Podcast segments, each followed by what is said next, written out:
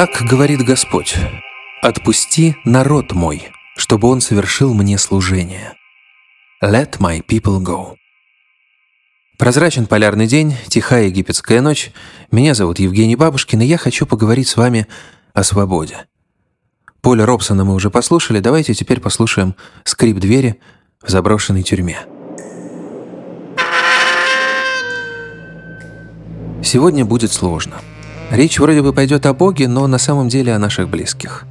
И о сектантстве, но что это такое? О фанатизме, но религиозный ли он? Как бы то ни было, наши герои – люди, которые попали в плен. И героев сегодня у нас немало. Встречайте. Марина выросла среди людей, которые жгут книги про Гарри Поттера. Потому что, потому что это история про мальчика-колдуна, и она учит колдовать. Афина дочка мамы-фанатички. Вы только и умеете, что дружить без трусов.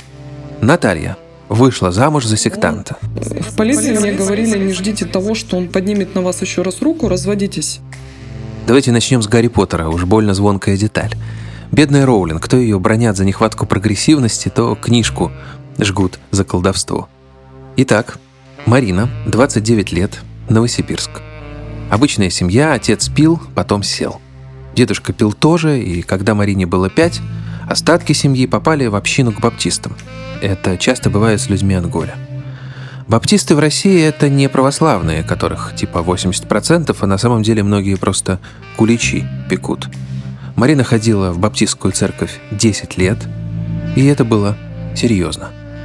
Мы ходили в самую такую прямо ортодоксальную, можно сказать, церковь.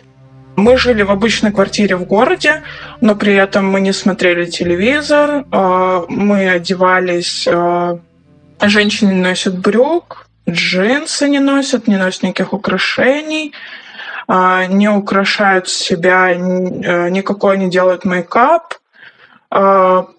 Часто бывает, что из, из развлечений, то есть ни кино, ни танцы, ни какие-то такие вещи тоже нет. А, если учатся чему-то, то для того, чтобы это приносило пользу обществу, ну и общине в целом. А, в общине ценится умение играть на музыкальных инструментах, хорошо петь.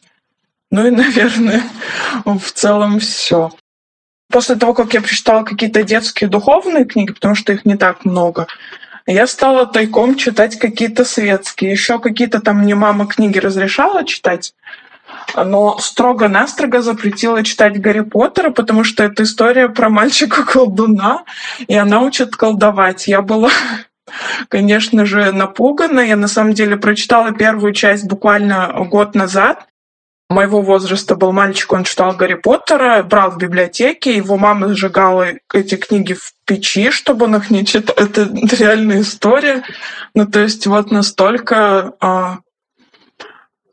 Я не знаю, это такой какой-то странный фанатизм, который касался вот таких каких-то невинных вещей. И для меня это загадка до сих пор, почему так было. И в школе все знали, что я хожу в церковь, и что я не хожу на физкультуру в штанах, потому что у нас так не принято. Я не читала э, «Мастера Маргариту», потому что у нас нельзя. Это очень сложно переступить себя именно в каких-то таких аспектах. То есть мне было сложно начать отношения. Я ничего не знала в никаких отношениях, потому что э, встречаться тоже нельзя там. То есть э, дети растут в общении, достигают возраста, когда они могут жениться и выходить замуж, они э, идут э, к руководителю общины и говорят там, что они выбрали, мужчина это должен делать, что он выбрал какую-то кандидатуру, ему ее или одобряют, или не одобряют, в зависимости неизвестно от каких там соображений, и тогда они уже там как-то более близко знакомятся, и он ей предлагает сразу выйти замуж, и они женятся, и вот все. Я бы хотела, чтобы в церкви не было такого давления о том, что внешний мир опасен и плох, и если человек сделает выбор в сторону чего-то другого, то он сразу умрет в аду. Вот. Я не знаю, страшно ли умереть в аду, но жить в аду гораздо хуже. Наша следующая героиня выросла в православной семье. Немножко, пожалуй, более православной, чем в среднем по стране. Хотя так было не всегда, не зря же назвали дочку Афиной, не по святцам. Сейчас ей 30, она плетет дреды, рукоделием всяческим увлекается, в общем, ведет максимально свободную жизнь, противоположную той, что в детстве. Отец ее устранился от воспитания, уходил в работу в 6 утра и возвращался в 11 вечера, поэтому давайте сосредоточимся на отношениях с матерью. Я часто ловлю себя на том, что когда мы покупаем продукты, если я вижу, что там написано рекомендовано в пост, я стараюсь этого не покупать. Потому что, ну, у меня глаз дергается от слова пост. Если я начинаю общаться с каким-то новым человеком в своем окружении, и он мне говорит, что он верующий, я сразу говорю, давай, до свидания, извини, нам не по пути, Хотите, я расскажу прям шикарную историю, которая мне показала, где нахожусь я, а где для мамы находится религия. С утра едем в церковь. В церкви очень много народу. У меня от большого количества людей кружится голова, душно, дышать нечем. Все уже прошло причастие. Я стою, стоит рядом мама, и тут я чувствую, что я плыву просто куда-то. То есть у меня перед глазами пляшут черные точки, а многие меня не слушаются, я уплываю. Я там пытаюсь э, из последних сил как-то до выхода просто повернуться к выходу, к свежему воздуху, но мне не хватает и на это сил, я просто падаю в обморок. Потом мама мне рассказывает, что вот, ты когда в обморок падала, я волновалась, что ты причащалась, сейчас простите за подробности, стошнит частицей. Вот. И я типа вот волновалась, что частица может пола коснуться грязно. То есть то, что дочь у нее падает в обморок, это ее не беспокоило. А то, что частица может пола коснуться, вот это беспокоило. Мне потом посторонние люди подали стул, посторонние люди открыли окошко рядом со мной, разошлись, чтобы со мной было пространство, воды мне посторонние люди подали. И посторонние люди потом маме сказали, вы выйдете на улицу, ребенку плохо. Мама со мной, скажем так, нормально общалась, только когда я ее слушалась в этом смысле. То есть, когда я с ней ходила в церковь, там, читала молитвы, тогда она со мной пыталась нормально общаться. А если я этого не делала, у нас начинался ужас. Как только у меня начался бунтарский период, я такая, нет, я не верю в Бога, я не хочу а, ходить в церковь и так далее. У нас началась с мамой прям война жестокая. Она мне постоянно говорила, что ты серии там ты же знаешь, что тот свет есть, ты что хочешь попасть в ад, ты почему не соблюдаешь пост, ты что хочешь есть всяких тварей после смерти. Крутая история про молодого человека. В 16 лет у меня появился первый молодой человек, мы общались по интернету, мы жили в разных городах. Вот. А, и когда мы уже с ним встретились, а, второй раз, у нас с ним был, собственно, секс. Вот. Мы предохранялись, мы там не в подворотне, ничего, то есть ну, никто не заразился ничем, беременности не было нежелательных. Но у мамы была такая истерика на эту тему, то есть она какими-то окольными путями все-таки это узнала, поняла. Она такая, вы только и умеете, что дружить без трусов, что это такое, лишь бы в койку, да вот он тебя, да вот это. И потом вот все то время, там еще два года, сколько я жила с родителями, Мама мне постоянно припоминала, ну да, дружба без трусов, пошла дружить без трусов, да, молодец. Правильно, правильно, как иначе. Мы же не умеем нормально общаться с людьми, можем только вот так. Вот, и как бы вот это вот отношение мамина, она мне не говорила, что я как бы типа порченный товар, но там было прям очевидно вот это. Не знаю, у меня очень сложное отношение к сексу из-за этого появилось. То есть мало того, что у нас не было ни одного разговора о сексе до этого, никогда. Для меня менструация, когда у меня началась, для меня это было, о господи, что это? Я что, умираю? То есть я просто не поняла, что произошло. Вот, и мама просто увидела у меня кровь на штанах такая, вот тебе прокладки, это менструация, она будет у тебя так-то, так-то проходить. Я такая, круто, а заранее нельзя было сказать? Все это кажется ужасно странным. Почему церковь, которая должна вроде бы объединять людей, так трагически их разделяет? Наверное, это как с вином. После пары бокалов болтать веселей. После пары бутылок ты двух слов связать не можешь. И, наверное, если люди упиваются религией до чертиков, то это тоже бьет по их коммуникативным способностям. А может, дело и не в религии вовсе. Может, от фанатизма не застрахован даже собиратель фантиков. Этого я не знаю. Но точно знаю, что так, как у Афины, быть просто не должно.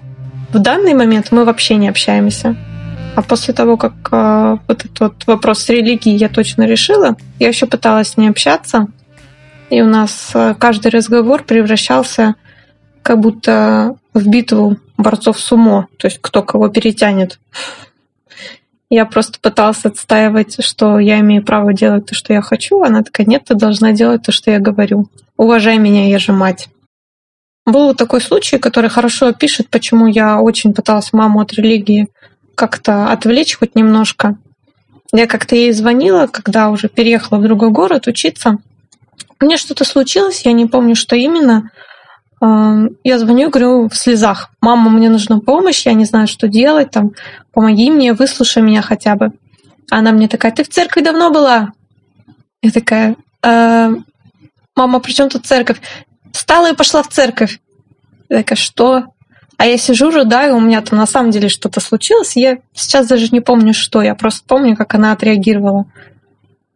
Вот, она такая, крестик одела, встала и пошла в церковь. По-моему, в тот раз я даже сходила в церковь, потому что мне было на самом деле плохо. Я позвонила, сказала, мам, я сходила в церковь. Она говорит, молодец, все должно решиться. Я такая, о, круто, спасибо за поддержку.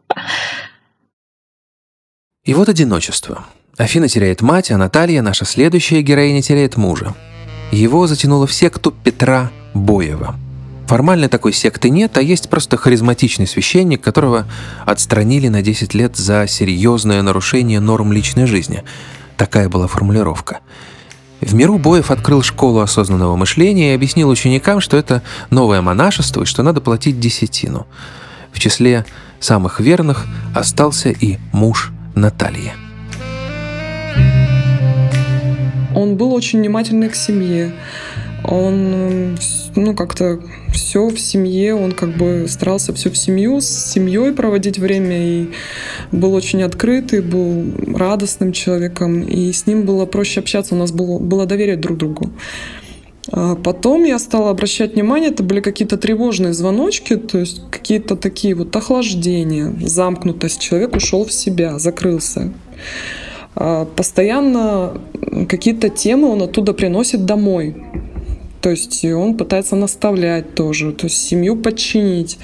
Основная у него фраза была «жена должна идти за мужем». То есть она должна, вот как Петр сказал, что и в православии, хотя это э, утверждение не совсем верно. Тут надо пояснить, что жена должна идти, может идти за мужем, если муж нормальный, если он идет к Богу. А если он прыгает с девятого этажа, то как, вот, как идти за мужем, если он семью ведет в пропасть?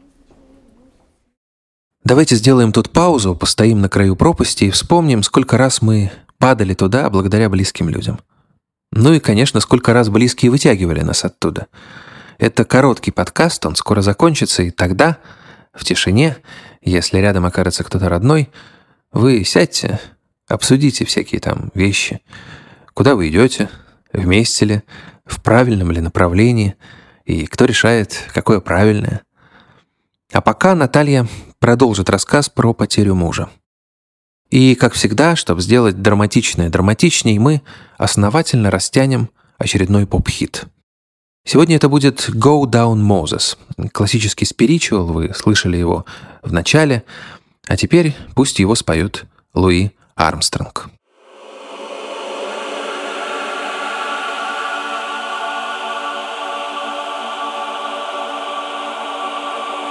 Был момент в самом начале, он как-то сказал мне, что, знаешь, меня смущает, что он как-то странно на нас оказывает такое определенное давление. Ну что ты, не мужик, что ли? Надо вот сделать, допустим, позвать людей, там, провести какую-то там рекламу, там, еще что-то. Что ты не можешь, что ли? Ну, почему? Вот. И он стал говорить, то есть он давит на какие-то, знаете, вот какие-то психологические внутренние проблемы. Если есть, например, неуверенность в себе, или есть какая-то проблема там выступлений, да, или еще чего-то там, или, допустим, э, проблема общения с отцом. То есть такие мужчины, они тянутся там, к наставникам. То есть тот человек, который тебе что-то даст. Тот человек, который даст тебе уверенность, который... Вот он их постоянно как бы повышает по уровню. То есть они еще задают постоянно планку роста что вот тебе надо там стать помощником. Вот ты отучился, станешь помощником. После помощника ты э, будешь там руководителем, там, тебе надо расти, то есть ты духовно растешь там. Вот. И это постоянное повышение какого-то типа уровня. То есть в сектах это так. То есть тебе задают какой-то вектор движения постоянно. Как белка в колесе, чтобы ты не успела помниться. Нас просто пошли конфликты открытые дома, поднятие руки там и так далее. То есть, когда уже на моего отца он набросился, когда отец пытался с ним поговорить. Родители собирались, э, пытались с ним разговаривать. Никого не слышал абсолютно. Вел себя достаточно грубо, агрессивно. И ну, в полиции мне говорили, не ждите того, что он поднимет на вас еще раз руку, разводитесь. Он говорил тоже о разводе, что он хотел со мной развестись. Вот. Но пока не решается. Видимо, чувства держат, не знаю. Ну, пока мы просто вот общаемся, ну, раз в неделю точно всегда. Потому что дети, потому что, ну, как-то пытаемся поддерживать дружеское общение. Ну, вот. И, ну, я надеюсь, что он может действительно оклемается. Если бы не храм, я бы, наверное, отчаялась много раз, и у меня не было бы сил вообще с двумя детьми держаться ну, в этих обстоятельствах. Храм очень помогал. То есть я продолжала ходить, несмотря ни на что, даже на то, что там встретила такой негативный опыт. Те, кто не православные, говорят, что все бесполезно, бросай. А те, кто православные, они говорят, что вот именно вера в чудо, вера в Бога, что только Господь действительно может коснуться сердца, только Господь может э, действительно, может Он ведет их своим путем.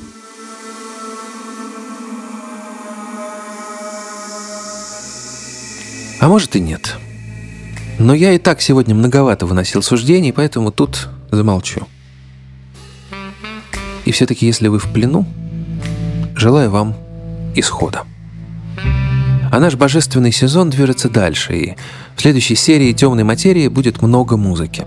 Вы услышите православного рэпера, а еще человека, который использует глоссолалию, погуглите, это впечатляет. А еще мы совсем чуть-чуть послушаем Пусси Райот. В общем, мы ужасно рады готовить для вас такую красоту. Мы — это композитор Вальдемар Бибоповский, звукорежиссер Анна Летичевская, продюсер Надежда Маркелова, автор сценария Евгений Бабушкин. Let my people go.